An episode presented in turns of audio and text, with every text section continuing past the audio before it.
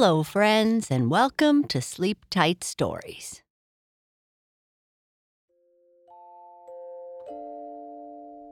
We are going to continue with the next part of our story about the white rocking horse. The rocking horse has been taken from the toy store and is now being given as a gift to the young boy named Dave. When the rocking horse arrives, he spends some time in the attic and makes friends with a jumping jack. It is finally time for Dave to get his present, so the rocking horse is taken downstairs, and there he meets an old friend the sawdust doll. The White Rocking Horse, Part 4. The white rocking horse wanted to gallop across the room and back because he felt so happy at seeing the sawdust doll again. As for the sawdust doll, she wanted to stand up and clap her hands, as the calico clown used to clap his cymbals together. But neither of the toys dared do anything, because in the same room with them were the father and mother of Dave and Dorothy. And the toys, as I told you, never moved or spoke when anyone was near them. The old jumping jack looks good, said the lady as she smoothed out the dress of the sawdust doll. Yes, I'm glad we brought him down out of the attic, poor fellow, replied the man as he rocked the horse slowly to and fro to make sure he was in a good place. I wonder if these toys ever know or care what joy they give to the children, he asked. Oh, I think they do, said Dorothy's mother. Do you know, she went on with a little laugh, sometimes I think the toys are really alive and can talk among themselves and do things. What nonsense, laughed the man. Do you think this rocking horse can come to life? And he petted our toy friend. Well, maybe not exactly come to life, answered his wife, but I am sure they must have good times when we aren't looking. See that sawdust doll? Why, I really think she is looking at the rocking horse as if she knew him. And you know they did come from the same store. Well, I think everything is ready now, said the man. Let us go out and leave the toys to themselves. Perhaps they will have a really good time as you think. I am sure they will, the lady said, laughing softly. Then the door was shut, and of course you can guess what happened when no human eyes were there to watch the rocking horse and the sawdust doll. The doll was the first to speak. Oh, how glad I am to see you, she said, as she stood up on her sawdust stuffed legs and looked at the horse high above her head. You can't imagine how glad I am. And I am glad to see you, neighed the horse. I never dreamed I would be brought to the house where you were. Tell me, are you going to be a present too? No, I was bought for Dorothy's birthday, was the answer. Don't you remember? I left the store some weeks ago. You are going to be Dave's present. Yes, I am, and I hope I will be a good one, said the white rocking horse. You certainly will be, and now, please, tell me about my friends at the store, she begged. How are the bold tin soldier and the calico clown? Each send you his love, said the white horse, and the candy rabbit, the lamb on wheels, and the monkey on a stick. Each and every one wanted to be remembered to you. That was very kind of them, I'm sure, said the sawdust doll. But tell me, have you had any fun since I've left? Oh, a little, was the answer. Only last night, the elephant who borrowed some roller skates started to race with me, said the rocking horse. We got as far as the elevators, but one of his skates came off. We started back, and then the watchman came in and spoiled the fun. What a shame, cried the Sawdust Doll. I wish I had been there to see, but I am so glad you have come to live here. Is it a nice place? asked the horse. Oh, the very nicest, exclaimed the Sawdust Doll. Dorothy is such a kind girl to me, and you will find her brother Dave a good boy too. I suppose you are going to belong to him. Well, I haven't really heard much about it, said the horse. A number of boys came into the store and tried to ride me. One gave me some kicks in my side, so hard that I was afraid all my paint would come off. But a girl in the store oiled me, and I am all right again. I think I remember Dave. Yes, he was in the store once when Dorothy's mother brought her little girl in to look at dolls, and I was the one the mother picked out because I had such nice eyes. Nice brown eyes, I think she said, cried the rocking horse. Well, of course, it would not do for me to say that, said the Sawdust Doll, smiling. At any rate, here we two are, together and in a happy home, and I am glad of it. So am I, the rocking horse said. And I am too, came from the jumping jack. If it had not been for you, my rocking friend, he went on, I might still be dust covered and in the attic. So the toys talked among themselves and even moved about a little, but not too much, for they could not tell at what moment someone might come in. Well, you will soon have Dave riding on your back, said the Sawdust Doll to the rocking horse as together they waited. I can see the morning light coming over the hills, and I heard Dorothy and Dave saying yesterday that they were going to get up even before the sun to see what Dave had gotten. He certainly got a fine lot of presents, remarked the jumping jack in a sort of rusty, squeaking voice I hope, hush, here they come now, whispered the Sawdust Doll. The door opened. In rushed two happy, laughing, shouting children. Here is my white rocking horse, shouted Dave. Oh, it's just the very one I hoped I'd get. With a leap, he was up on the red saddle and grasping the red reins in his hands. Giddy up, cried the boy, and he kicked his feet on the sides of the horse. But as Dave had on soft slippers, he did not hurt the white rocking horse in the least, nor did he chip off any paint. Here I go, here I go, shouted Dave. Oh, what a fine horse! He's lovely, Dave, said his sister. The white rocking horse felt very happy and so did the Sawdust Doll, and even the Jumping Jack was as jolly as the rest. You may have a ride on my horse if you want to, Dorothy, said Dave as he slowly brought his steed to a stop. Thank you, answered his sister. And so the day came and brought happiness with it to Dave, and also to the white rocking horse and the sawdust doll for the toys were in a fine house and had kind children to look after them. And that means more than you think to toys. As the day went on, many visitors came to the house. Among these were Mirabel and Arnold, the boy and girl who lived next door. Oh, what nice things you got, said Mirabel. I wanted a lamb on wheels for my birthday, such as I once saw in the store, but I have so many things I don't exactly need that now. Maybe I'll get one later on.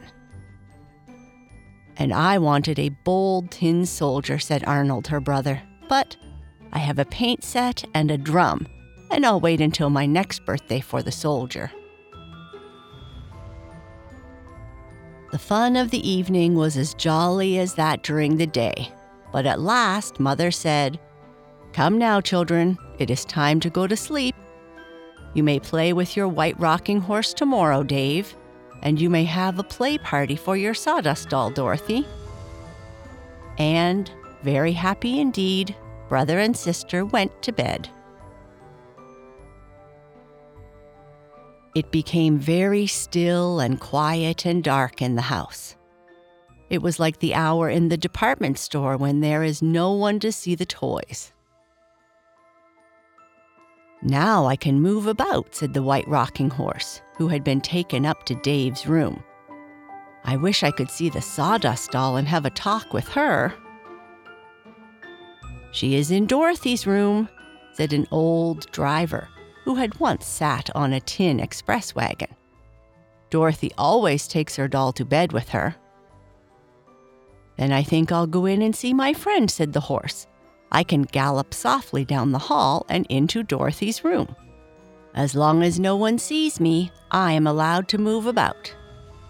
Yes, go ahead, said the driver. I'd go with you if I still had my wagon. Go and see the sawdust doll. So, rocking softly over the thick carpet and making no noise, the white horse made his way out of Dave's room, down the hall, and straight to where Dorothy was sleeping with the sawdust doll on the pillow beside her. The white rocking horse stopped in the hall outside of Dorothy's room. The door was open, and in the dim glow of a nightlight, the horse could see the sawdust doll on the bed. Hi there. Psst. Come on out here and have a talk, called the rocking horse. What's that? Who is calling me? asked the sawdust doll, for she had fallen asleep, being rather tired from having had so much fun that day. I am calling you, answered the white rocking horse. Come on out into the hall. I don't want to come in for fear someone might come along and it would never do to let it be known that we toys can move and talk when no one sees us. Indeed, no, never, exclaimed the sawdust doll. Wait a minute and I'll come out to you. As you said, it would not do to be caught. I'll slip down and come out. The white rocking horse waited in the hall. Soon he heard a little thud on the carpet. That was the sawdust doll sliding down out of Dorothy's bed to the floor. A moment later, she stood beside the rocking horse in the hall. I hope you won't catch a cold, said the horse softly. It is breezy in this hall. Oh, no, I have a nice little warm shawl Dorothy made for me, answered the sawdust doll. Thank you for thinking of me, though. Well, you see, I want to be able to take a good report of you back to your friends in the toy store, neighed the horse. Do you think you'll ever get back there again? the doll asked, as she snuggled up in a corner, wrapping the shawl around her. I don't know, the horse replied. Of course, I could rock back to the store if no one saw me, but it is a long way, and if I went through the streets, I'd almost certainly be seen. I think so too, said the doll. I'm afraid we shall just have to stay here together the rest of our lives. Well, I like it in this house since you are here, said the horse. And who knows? Perhaps some of the other toys may join us here on some future birthday. Wouldn't that be fine? exclaimed the doll, clapping her hands.